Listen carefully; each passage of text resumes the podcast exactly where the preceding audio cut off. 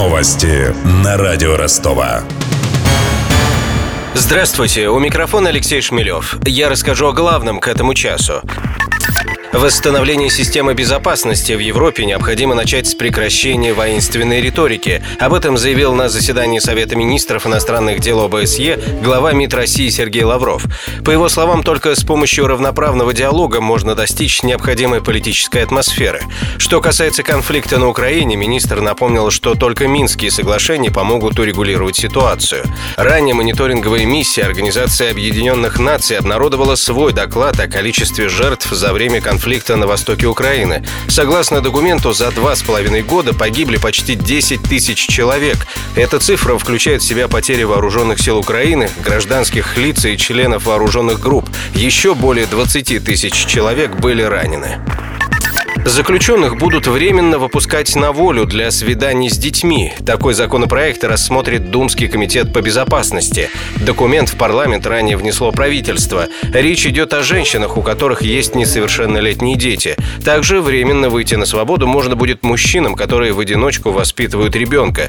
Исключение составят преступники, которых судили по тяжким и особо тяжким статьям. Сейчас заключенные практически лишены возможности видеться со своими маленькими детьми, объясняет правозащитник правозащитник Николай Щур.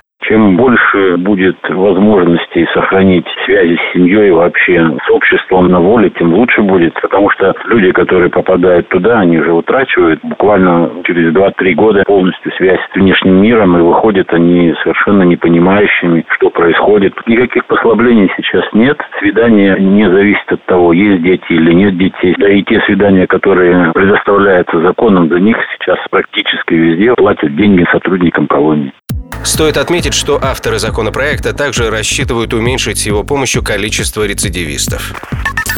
Краснодар и «Зенит» проведут заключительные матчи группового этапа Лиги Европы. Оба клуба уже обеспечили себе выход в финальную стадию турнира. Петербуржцы встретятся с АЗ «Алкмар». Игра пройдет в Нидерландах и начнется в 21.00 по московскому времени. Краснодарцы сыграют с Ниццей во Франции. Матч стартует в 23.05. Букмекеры не ждут побед российских клубов, сообщил главный аналитик букмекерской компании «Лига ставок» Егор Митрушкин коэффициент у нас такие. На голландцев 2,25, ничья 3,4, и на победу «Зенита» 3,1. На матч в Ницце, на победу Ницце коэффициент 2,2, на ничью 3,4, на победу подопечных Шалимова 3,2.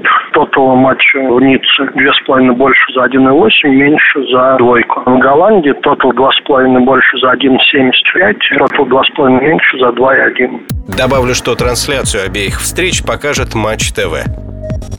Про деньги. Официальный курс евро на пятницу снизился на 25 копеек и составляет 68 рублей 24 копейки. Доллар подешевел на 52 копейки и стоит 63 рубля 39 копеек. У меня вся информация к этому часу. У микрофона Алексей Шмелев. Над выпуском работали Денис Малышев, Даниил Калинин и Александр Стильный. До встречи через час. Новости на радио Ростова.